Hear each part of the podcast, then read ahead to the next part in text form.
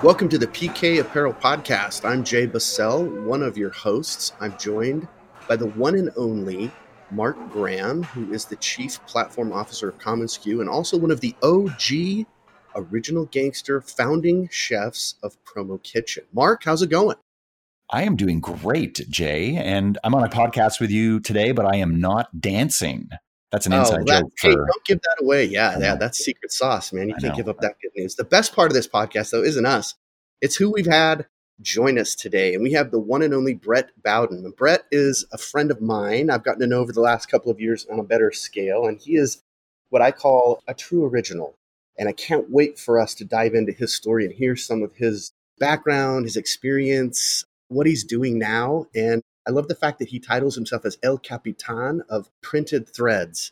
And I had the amazing opportunity to visit Brett at his shop about six months ago and to get to know a little bit more about him and his culture and his company. It was amazing. And that's what got me thinking about we've got to have Brett on this podcast. He's going to be awesome. So, without any more time wasted, Brett, welcome to our podcast. How are you? Hey, how's it going? Happy to be here. Well, we're fired up because you are here. That's the whole point. Fantastic. well, tell us, Brett, give us a little background. Take maybe a minute, two tops. We don't want to go into, you know, what you were doing at five years old, but what are you about? Tell us about your background. Give us some of the perspectives of what you're doing, how your business started. Give us that nitty gritty details, a little bit about you, a little bit about the company. Spice it up. Sure thing. Grew up in Grapevine, Texas, too far from where I live now. For people that travel to DFW ever, that is where the planes land. And I played music growing up. I always wanted to kind of be in a band and be a rock star and all those great dreams that you have when you're a kid. And I was very fortunate to be able to be in a band with some of my best friends in high school that turned out to get to do some cool things. So I traveled the country and parts of the world playing music for several years. And to be honest, I loved it and got to meet a lot of really cool people. But at some point, decided, you know, it's obvious we're not going to be the Rolling Stones. Uh, so we should probably try to figure out what to do next. So I bowed out and went to college, got a degree in music. Not really the best degree to have if you want to get a job making lots of money. and so through that, I actually worked through college as a cable guy and graduated from University of Colorado Denver and decided I would go be a teacher. And I graduated from college in 2009, which was not a great economic climate, and all of the school districts were on hiring freezes. So I had a really hard time finding a job as a teacher, unfortunately. And I remember it's back when I was touring in a rock band I started a little shop and started making t-shirts for my band and my friends' bands. And when I got so busy that I was just never home, I sold it to a buddy of mine. And so I thought to myself, well, maybe I could try that again. So while I'm kind of working as a cable guy still, I started a little print shop in my garage. That was 2010. Nice. Several years later, you know, we were just blowing and going and you know, we ended up on Inc. magazine's fastest growing companies list at 826. So it's just crazy how it just worked out. So this is where I am today. I do a lot of education for our industry, which is kind of fun. It kind of goes full circle to the fact that I wanted to be a teacher in the first place. And yeah. able to give back to our community and other communities that are similar to ours and just doing the best I can to help other people and to create a great place to work for people that work for me. That is such a cool story. I'm so glad you shared that. Wow, the genesis of printed threads, genesis of printed threads. I did not know any of that. I mean, you might have told me. I knew you were in a rock band, but how cool is that? What a great way to start. And here you are, like, you know, almost 10 years later, crushing it in the apparel decoration space. What a great story. Mark, what do you think? Isn't that amazing?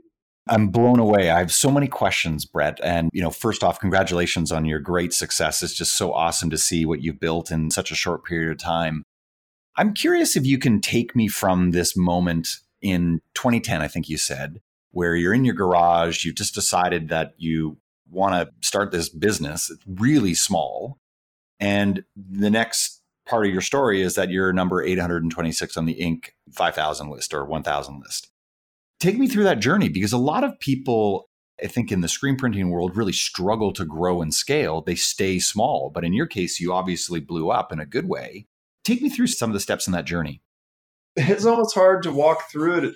I get questions at trade shows all the time like, how did you guys grow so fast? And, you know, there's like the secret sauce or magical moment that I can't completely understand or explain. I do struggle sometimes because just like you guys, I go to work every day and I rarely step back and take a look at everything and be thinking, oh my gosh, look at what we've become. I struggle with that personally. So when someone comes to the shop the first time and they're like, oh my gosh, this place is huge or whatever, I, I just never think about it like that. But if I step back and I think about what happened, I mean, I remember printing in my garage and printing all night long. And I would go to work during the day. I'd come home and I'd print all night long, take a shower, and go back to work some days. And I remember sitting down with my father, and he just said, Brett, if you're working this hard without trying to do the business, why don't you just try to do the business and quit your job? You know, so hmm. wow. So I was like, okay, you know, it's probably the first time I actually took my father's advice. you know, good advice. It was a hard thing to walk through, you know, myself and my wife, we had two kids at the time, and that's a scary step to take. And so we had to kind of get together and say, hey, we're going to take a risk and it's going to be really hard for a little while. We're not going to have any money. My wife at the time was a nurse and she had been working part time. And so she continued to work two days a week as a nurse. And that is the only income we had for two years. Hmm. So I think what people are scared of when it comes to growth and growing a business, people are scared of taking that risk and people are scared of being broke. And there's absolutely nothing wrong with being broke for a little while because it's all an investment of your time. It's your sweat equity, right? You watch these shows like Shark Tank, and people go on and they say, like, you know, I'm worth this much a year or whatever. Like, no, you're not, not until you create it. So we just worked hard to create it. We invested every penny that we had back into the business yeah. so that we would have better equipment, so that we could move faster, be more efficient, so that we could play with the big boys. If you don't have the right equipment to compete with the big dogs, you're never going to be one. So we invested a lot into technology and just education, learning as much as we could. We would go to trade shows and conferences, and then I would just sit around people that have been doing it longer than me and soak it all up, and then come back and apply it. So I think that's why I kind of feel like education is so important to me, is because I need to give back because people gave to me. Yeah, Brett, I love that answer. And you know, if you go back to the very early days when you were starting printed threads, did you have this grand vision as to what printed threads would become? And if so, are you able to share what that was in terms of how it is that you saw yourself being positioned in the industry? Or was it less complicated than that? Did you just want to go and print shirts and see what happened? I never even thought about it. I think that I wanted to print shirts and make enough money to take care of my family. That's all I ever thought about. And it's just weird that some opportunities arose. I think I put myself out there a little bit and just said, Hey, I want to help. Where can I help? I got an opportunity, even going back to thinking about how big it could be. I remember going into a print shop that had two presses and thinking, wow, what would it be like? And I never even hmm. dreamt that we would be bigger than that one day. So, uh, about five years ago or four years ago, Ryonet was looking for someone to teach classes in the Fort Worth, Texas, or just somewhere in North Texas. And I just reached out. I had met Ryan several times. I didn't know him very well, but I said I might be interested in doing that. And I think that's where a big part of the launching off kind of happened. Around the same time, I had met up with a couple buddies at a trade show, actually, ISS Long Beach. There's an ink company called Rutland, and we had been really social with our reps, and they said, Hey, come to a dinner. We went to a dinner. We met a couple people one guy named Rick Roth, who owns a big shop called Mirror Image up in New England. Another guy named Tom Davenport that owns Motion Textile up in Sacramento, California. We became very good. And hold on, hold on. And for those of you listening, that's like screen printing royalty right there. You just have to understand that. Yeah, sure. So we all became really good friends. very close. They have this blog and kind of thing that they set up at trade shows to help other printers called the Ink Kitchen. And we ended up becoming business partners, which is like kind of the craziest thing. Meanwhile, I'm working with SGIA. SGIA has asked me to be on a committee to help the garment decoration people. And at the same time, I'm starting to teach classes for Ryonet. So it literally was like maybe like a six month time frame, all that stuff happens. But Brett, it didn't just happen. Like, I mean, you'd paid your dues already. I mean, you had had several years. I'm guessing you started with a manual press, right? So you say that, like, I understand the transition happened quickly, but it didn't happen overnight. Is that fair to say? I guess. I mean, I think that I put in a lot of effort. Obviously, I worked really hard. I think that's like you work really hard. I'm a fairly social person, end up meeting a lot of random people in random places. And then I look up one day and I'm like, oh my gosh, I'm doing all these things. I love it. I love it. That's so cool. So, why don't we do this? Let's talk about just a little bit more recently, like in the last two or three years. So, your training backgrounds come into play. You've made great connections with networking. You're officially part of organizations and associations, and your business is growing. But with that growth comes struggles, comes challenges. What maybe could you talk about in the last year, two years, something recent, without getting too specific? But what are some of the struggles maybe that your company has been challenged with that you were able to overcome? Oh man, I mean, there's a new problem every day. But if we um, if we look at our P and L, look at your P and L, and look at the biggest percentage expenses. Not only are they your biggest percentage expenses, they're, they're your biggest problems. So people are really hard. No matter how much you want to take care of people and how much you try to help people, you can never solve the fact that you are the man, so to speak, right? You are the boss. You are the man you know, if there's ever a problem, you're to blame for it, right? And so, kind of getting through that, trying to create that culture and become a we, not you and them type situation, that's been really difficult. We achieve it every once in a while, and then something wrecks it for a second, and then we go back and forth and that type of thing. Well, that's really important. It sounds like what you're saying that culture that you know coming together where we're in this to win this together i know that's cliche but it's so important to have everyone kind of pointed in the right direction. And I know also, and I'm sure Mark, you can speak to this as well. That's an ongoing battle, right? That's not just something that goes away. Yeah, that's absolutely an ongoing battle. And every once in a while, you'll make a bad hire, or someone that has been great on your team will turn sour or something like that.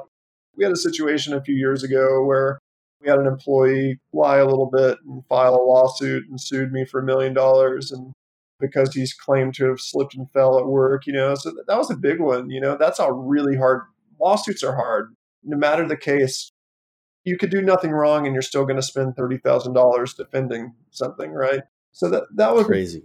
Big kind of scary problem we overcame a few years ago, learned a lot. Yeah, that sounds like a big scary challenge. wow. you know, cash flow is the other thing. Ah, uh, yes. The other biggest expenditure that we have, other than wages, is t-shirts. So inventory when you're buying blanks. Yeah, so you've got to spend a lot of money to get it in, and then hope that you get paid on time. And the bigger your shop gets, the more work you do, the higher profile clients that you work with. A lot of those guys don't pay in 30 days, you know, or ahead of time. They don't pay you up front either, right? Right. And so sometimes we're sitting on invoices for 90 days, and that makes life really hard. And so cash flow management is very difficult. And then also just kind of keeping people on the team can be difficult. I feel like we've been fairly successful at it, but every once, I mean, I had an employee quit the other day, or sorry, he didn't quit, but we had an employee that decided he didn't want to work here the other day and threatened to punch me in the face, and I had to let him go. You know, so it's like every once in a while there you're going to have a bad apple, and you just got to do the best you can to keep them from poisoning the well. Hey, Brett, you know, when I hear your story about growing, and, you know, some people listening to this, they may get worried about the problems that come with growth. You've been a one man band in your garage, and now you've got dozens of employees. Where do you think that sweet spot has been for you in terms of like when you felt like you, A, were making the most amount of money and B were like spiritually the happiest in your job? I know it's a deep question, but I'm just always curious about this journey that entrepreneurs make and whether they can grow past happy. I'm not suggesting you're at that stage at all. You may be at that perfect stage, but do you have any thoughts about that in terms of like when and where that right point in your growth trajectory is? Okay. Well, have you seen the movie Free Solo? The rock climbing movie. I have not. It's the Alex Honnold movie, right? It's the movie where the dude without ropes climbs, you know, this crazy thing and like all of his friends are watching at the, you know, and he could die at any minute, right?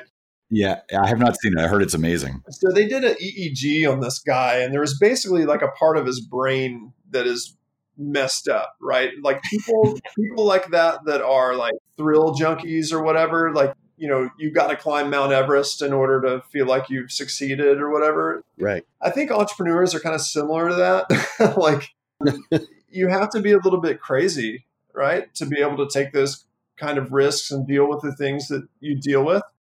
I've worked a lot of jobs in my life too, and I never understood why my boss thought the way my boss thinks. And now I know, right? But I feel like there are people out there that can just be on the manual press in their garage, or I, I know you guys have a lot of PPD people that you know that they're probably just one person at their house, like, and they yeah. call on enough people to make their money and they're truly happy. Yep. And then what's wrong with me that at some point I say like, what would it be like to be bigger? I want to be bigger. I want to, you know, what the heck is wrong with me?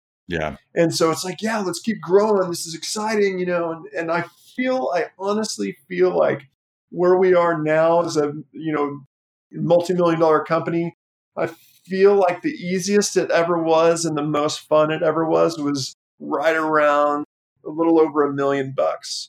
Yeah. That's a small enough shop to where your team is super tight. You're tight with them and you're just one of the guys. You're making good money. It's very manageable. You have, you know, less equipment, all that stuff. As you grow, yeah. you know, there's there's other milestones and I have to think about the fact that like, you know, if in 2015 I bought an RV and I loaded my family up in it, and we drove around the country for a year and a half. You can't do that as a $1 million company. There's just not enough money and not enough structure, not enough people. Right. And yeah, that was an amazing thing that I did. But in order to get there, you have to have structure, people, yep. processes, you know, money. yep. yeah, those RVs aren't cheap. You got to totally. And uh, I just I don't know where the perfect spot is, to be completely honest. Like, I think I could be perfectly happy at any of those levels right now. But I do enjoy that where we are now with the amount of structure and people that we have and the redundancy of people, because that's another thing. If you just have one artist or you just have one customer service person, if they quit or call in sick, you're screwed, right? And so having the redundancy of people to kind of cover for each other and that type of thing allows me a huge amount of freedom and what I personally feel passionate about is like helping other people, educating our industry, being involved in movements that can change yeah. our industry. And I wouldn't be able to be involved in all those things if I didn't have a company the size of what ours is now. That's awesome. I love that passion point that you talked about and finding that sweet spot. Brad, as I've gotten to know you, you seem like the type of person you'd be happy no matter what. So some people are kind of wired that way. I'm not saying that you're not dissatisfied at times or that, you know, you don't go through struggles. We all do, but I think it's part of your nature to be focused and driven, but yet you can find some moments to be happy and satisfied. This podcast has been brought to you by our good friends at Sanmar. Sanmar believes in the power of promotional products. Since 1971, this family owned apparel supplier has been dedicated to passionately serving customers through trusted brands like Port Authority, Nike Golf, OGIO, District, District Made, and Sport-Tek. You can check them out online at sanmar.com. You can also tune in to Sanmar's new twice monthly podcast, Sanmar Radio, for expert insights and inspiration to grow your business. Hey, you brought up something really cool about, I think it was when I first met you. I didn't realize that even though you have, I would classify you guys as a large shop. I mean, small, let's say, is in your garage, Medium, you actually have a brick and mortar place with maybe one auto. And then large, we'll say is bigger than that. Because I know there's huge, huge corporations that would dwarf this conversation. But I'm going to classify you as a large apparel decorator. So as you've gotten to that point, what I was surprised about was that you guys were still doing local events and that you were setting up and printing live. Now I called it live printing or printing live, and you had a different name for it. I think you called it an activation. Is that right? Yeah, we call them live activations.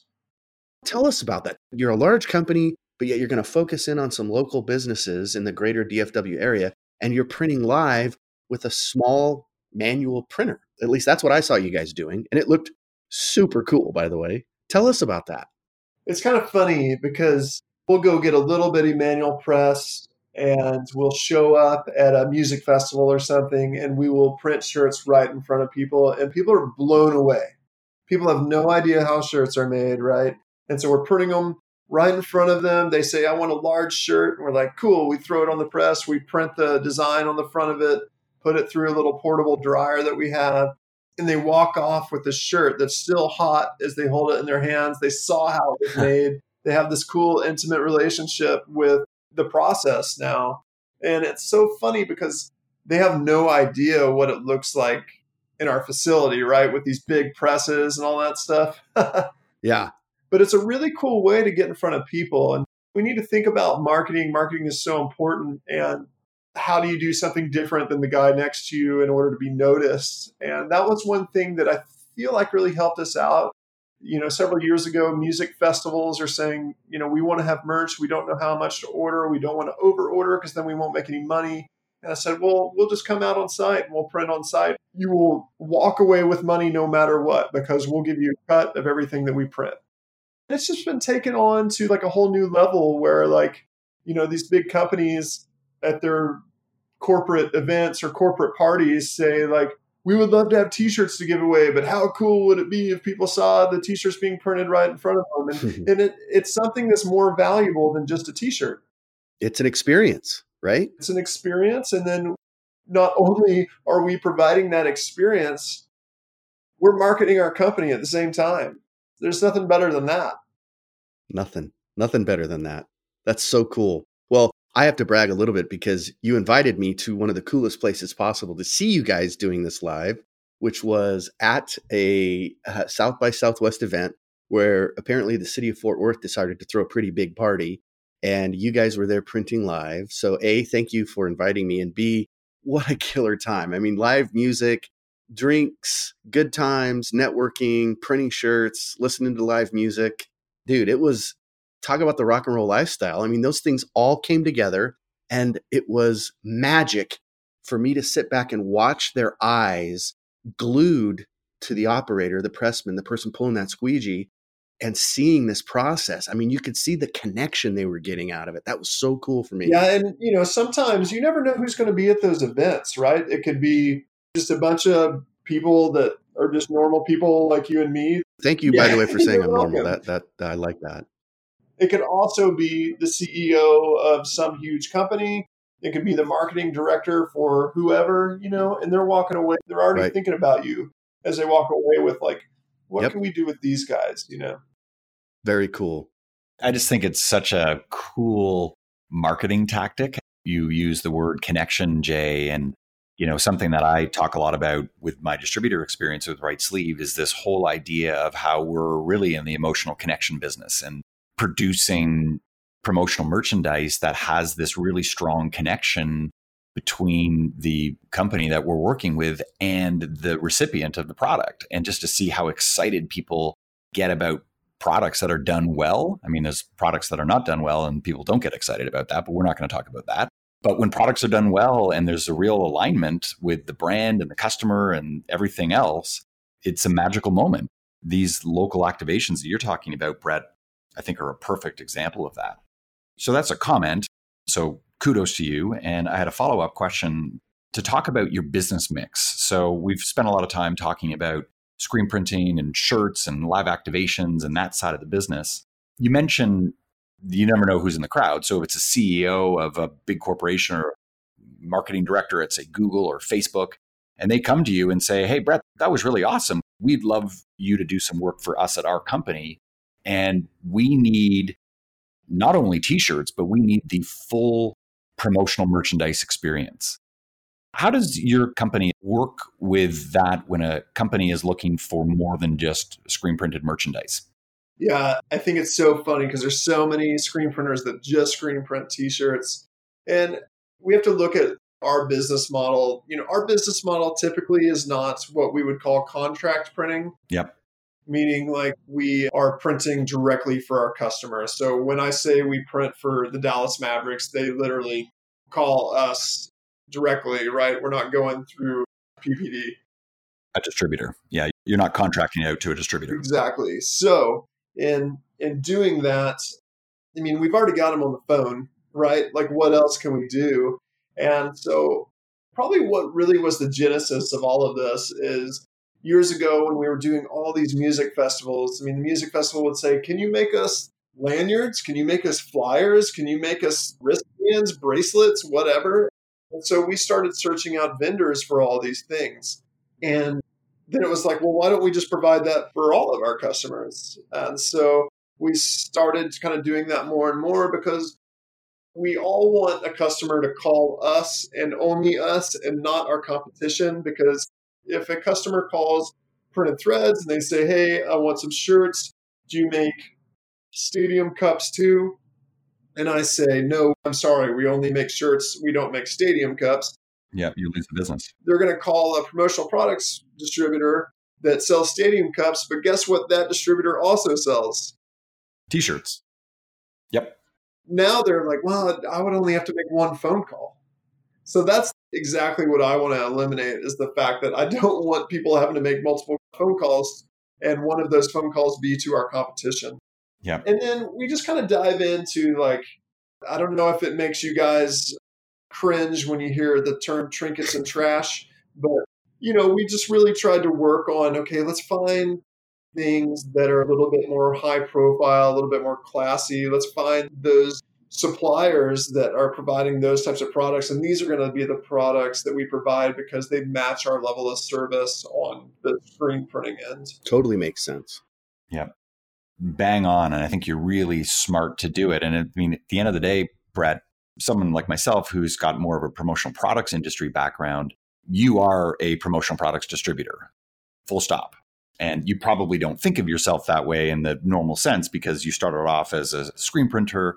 But the reality is that if your business mix includes the stadium cups and the lanyards and the product that you guys screen print, then you are 100% a distributor. I think you obviously know that. But what I think is great about your model, and we need more people like you, I think, waving the flag for the industry, is that you've taken this curated approach where you're aligning yourself with the products and suppliers that match your, I think you said level of service, match the kind of clients that you go after.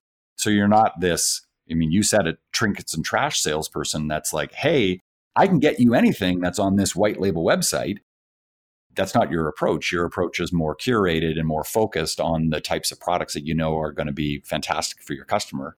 And that means your business is growing. So I think it's a really, really smart approach. Thank you. Yeah. And I think that relationships are really important to me. So when I can meet, you know, Stan from Alan Muggs or whoever, and he's a great guy. And I know that when I call Stan, I'm going to get a great product. And if, if there's a problem, he's going to take care of me, right? Like being able to go out, like there's so many amazing people in the industry. When you go out to the trade show, whether it's PPAI or ASI or whatever you know trade show you're going to, and actually meet those people face to face and create those relationships and know that they're going to take care of you, and yeah, that's so so so important. And that's what I always leveraged in our screen printing industry. Like we have great relationships with our ink vendors and with our chemical vendors and all that stuff so that when we have a problem, we can take care of it all very well. That's a huge point. Let me see if I can build on that. I was thinking about something you said earlier, and we talked about connections, we talked about networking, we talked about building those relationships. I know a little bit about this story, but I don't want to blow it. So I want you to tell us a little bit about the connection and the networking and how you got involved with All Made. Maybe you could spend just a couple more minutes with us and tell us what is this? What is All Made? How did you get into it? What do you do for them? what is the story? What is the backstory? How is it changing lives? And how did it change your life? And I know that's a lot of questions, but Brett, it's amazing. So tell me the Allmade story. Tell me your version anyway. Okay. so Ryan Moore is the owner of a company called Ryonet. If you've ever dabbled anything screen printing related, you've probably seen a video that he has made or whatever. And being good friends with him is dangerous because he is going to pull you into all kinds of crazy ideas, and then you're just going to be along for the ride. But uh, he's a great person with a really big heart and just cares so much about people. And years ago, we were at ISS Long Beach, which is kind of the premier screen printing trade show. And a guy came up to him and said, Hey, I have this company and we make shirts and we make them in Haiti. We make them in this facility that's a living wage facility. And, you know, what we're doing is trying to break the cycle of poverty in Haiti. And so it's kind of an interesting story. Look at the shirt. The shirt's really not that great. and he's kind of like hitting up Ryan and myself. He sent me a bunch of samples for us to print. He talks to Ryan, says, Hey, go to Haiti with me. And then Ryan commits and then calls me and says, Will you go to Haiti too? And I was like, I don't really want to. so, thanks, but no thanks, Ryan. Sounds like a crazy adventure. It was like August, you know. Anyway. Oh, perfect timing. So Ryan goes to Haiti and he comes back, and we were in Baltimore teaching a trade show. And he pulled me aside so that we can have some alone time to talk about what he saw in Haiti. He's like, Brett, we have to do this thing. We're going to go over there. We're going to start manufacturing shirts. The ones they have are not the best quality. We're going to figure out how to make a better quality shirt. And we're going to go break the poverty cycle in Haiti, basically. You know, and you're like, okay, all right, let's slow down. How are we going to make a t shirt? you know, like, so kind of like starts getting a team of people involved he's bringing in the person who at the time was kind of the VP of marketing or whatever at Ryonet. Uh, his name's Roger. He's a super tree hugger guy, right? Like, like Mark Graham. Yeah, yeah, yeah. We all want to save the environment, but come on, right? So, like, my wife drinks out of straws. Now I give her a hard time. I never did before. So he's he's looking at this at like, how can we produce a shirt that is really comfortable, but is also like sustainable? So they start looking into, you know, using Tencel and like, let's use organic cotton instead of conventional cotton. Let's use recycled polyester. So we're looking at all this stuff and creating, you know, fibers from all these sustainable products. And then, so we make the fabric. And we also pulled in several other printers, other print shops, because if we are printers, we know what our customers want and we can deliver a better product to our customer knowing what they want. So there's several of us that are printers. We all go to Haiti and we start cutting fabric and cutting fabric and grading it and making sure the fit is right and you know working with a nonprofit they're actually based out of Kansas City called the Go Project where they're over in Haiti creating living wage jobs. A living wage job is you can look up living wages in any city in America or any country, and it'll say this is how much people need to make in order to not be in poverty. And unfortunately, the minimum wage in a country like Haiti is very, very small, and it is nowhere near their living wage. Combine that with the fact that 80% of people in Haiti are unemployed, and we got a big problem, right? And so we go over there for the first time. I mean, I'm, I'm telling you, like, a bus picks us up from the airport. We've got an armed guard with us and all this stuff, which it didn't really feel that unsafe, but I'm sure if we took a wrong turn, maybe it would be. But we're riding in this bus to where we're staying and just looking out the streets, and it's like, whoa, I've never seen this before. You know, and I felt like I was ready for it because I'd been to Guatemala. That's a third world country. You know, I'm like, that's going to be just like that. Guatemala has like shopping malls and stuff. This is different. Haiti's different. And everyone was just kind of silent, looking at what we saw, getting to where we stayed. We stayed at this little, it's almost, what would we call it? Like a dormitory almost that Go Project owns. and we just sat up on this rooftop all of us like and drank a lot of beer and talked about how crazy it was and ever since then we just had this huge passion for this project like let's make better shirts for people let's make sure that the people that are making these shirts are making a living wage like they get paid well they take care of their families their families take care of their families let's like break this like generational thing where kids get orphaned because their parents can't afford to take care of them. So now they're living in an orphanage. They get kicked out of the orphanage at 18 years old. They don't have a job. So what do they do? They steal things, you know? Let's break that cycle. And so we just got super passionate about it. Like we created this shirt and now we're selling millions of dollars worth of shirts. And that's really exciting because it means people give a crap. that is exciting and people do give a crap i mean i've been super impressed i've been watching from the sidelines for the last year and i'm like wow this is like the perfect connected the supply chain is purposeful all the way from the beginning to the end and that's what's so rare absolutely i mean it's a bonus when everyone wins right like you're doing something where you're creating a thriving business but at the same time you're being fantastic to the partners you're working with. And in this case, you know, you've got this business opportunity, but it's almost like combined with this social mission. I think it's really, really fantastic. So kudos to you. And certainly Ryan is, I agree, someone with a huge heart and a, huge amount of passion. And I was excited to learn about Allmade when I learned about it about a year and a bit ago. And it's just so great to see it thrive. I had a question about that, more of a business question about Allmade. How is the product being positioned against other competitors in the apparel space, which you know we all know is a low margin, commoditized, very very competitive product. You've got, and I'm not even going to compare it to say Gildan or Fruit. Let's just remove them altogether. But if we look at players like Bella Canvas and Threadfast and Next Level, American Apparel, of course. I mean, another part of Gildan, but work with me on that. How does Allmade find its footing in the market again to those more direct competitors in the premium fashion space? You know, part of Ryan's genius here is the fact that he is certainly a big deal in the screen printing industry. And so he can position it as like you're learning how to screen print, learn to screen print on a better garment. Right. Yeah, I like it. Package deal. He's grabbing people that don't even know that Bella Canvas exists yet, right? Yeah. On the flip side of that, in order to sell a whole lot of garments, we got to sell a whole lot of garments through the people that are already printing on Bella Canvas and every other product too. And yeah. There's just a different stream here. Like Bella Canvas is a fantastic garment. I love that company. They've done some amazing things.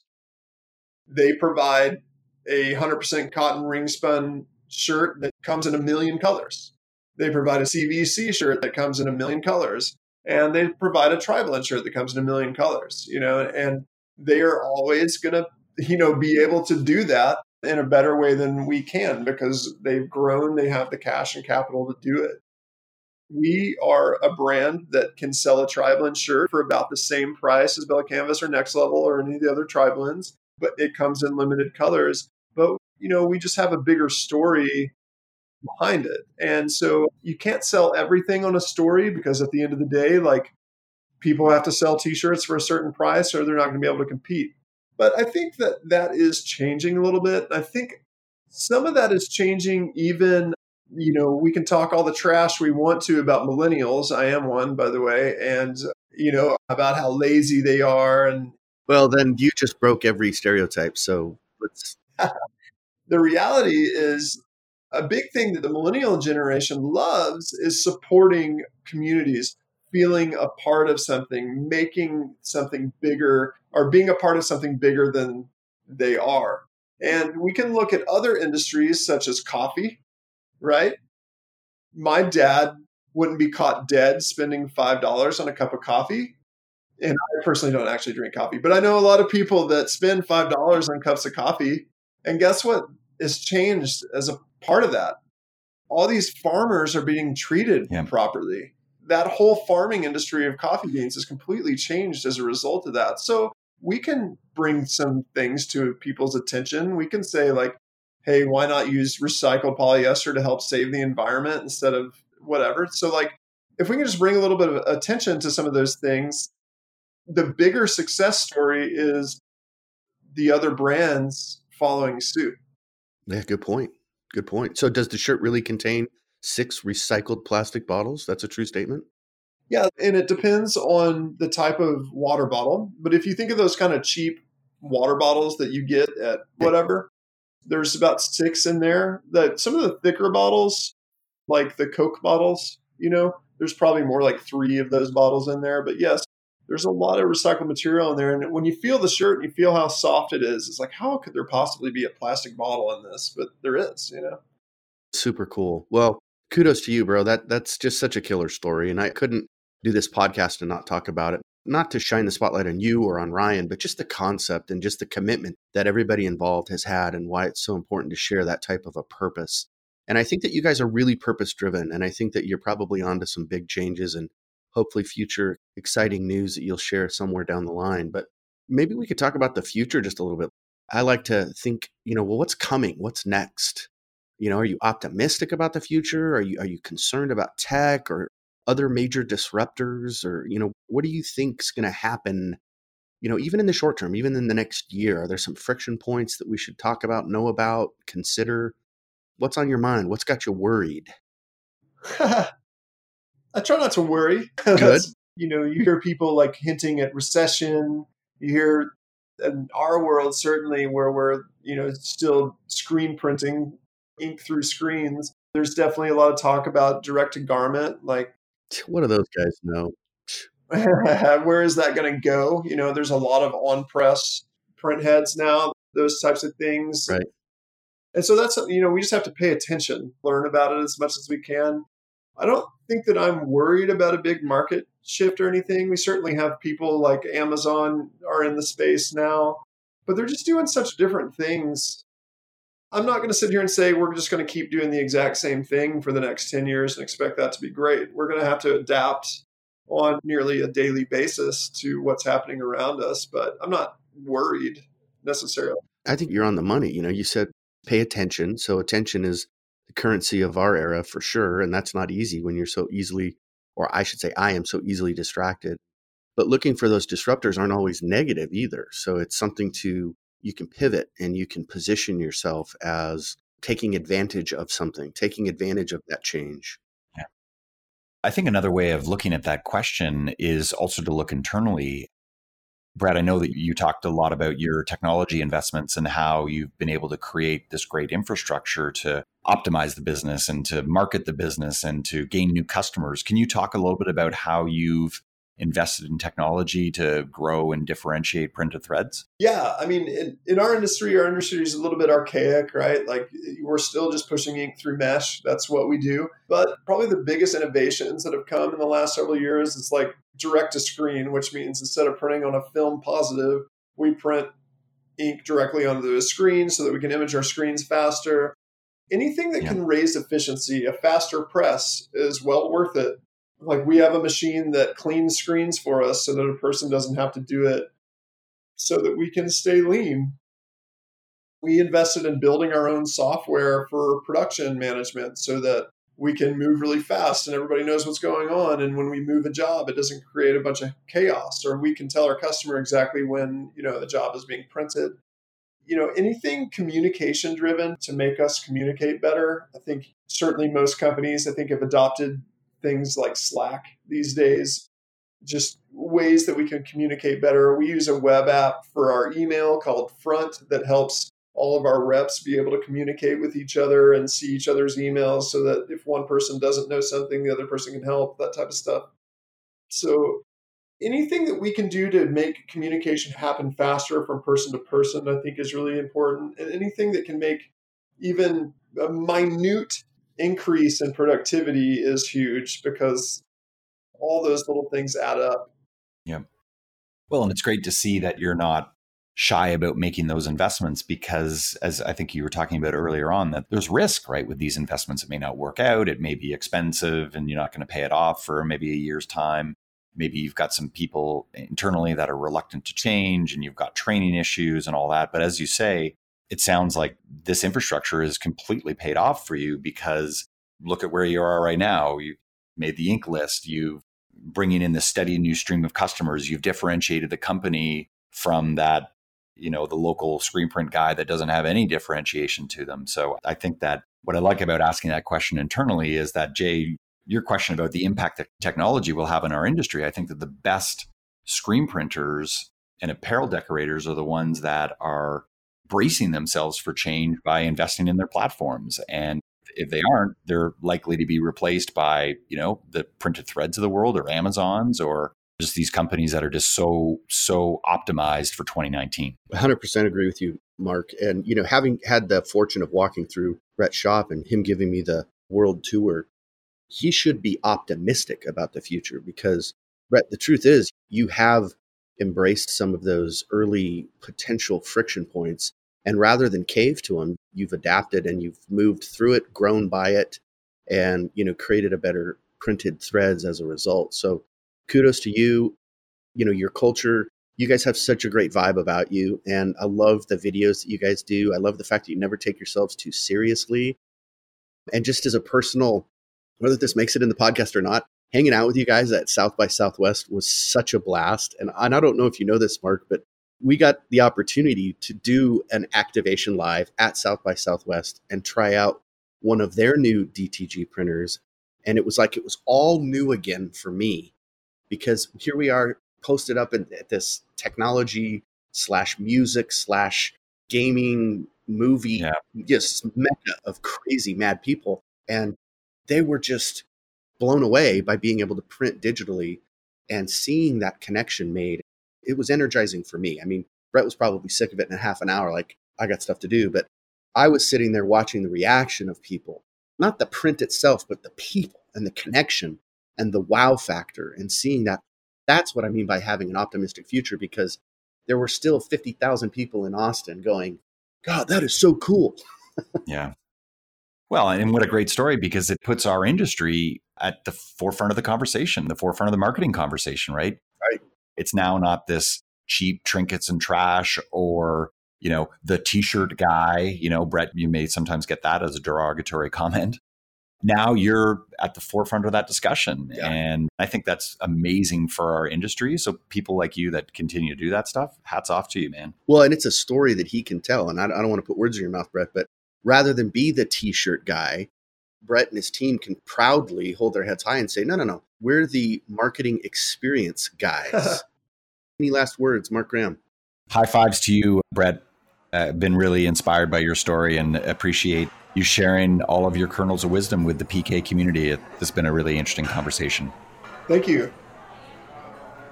Thanks again for listening to this edition of the Promo Kitchen podcast. If you like what you hear, you can subscribe to the podcast through iTunes or wherever you get your podcasts. And remember, you can always get involved in the Promo Kitchen community by visiting us at promokitchen.org. You can also show your support by donating to our cause at promokitchen.org/donate. We would sincerely appreciate it. See you next time. Thank you.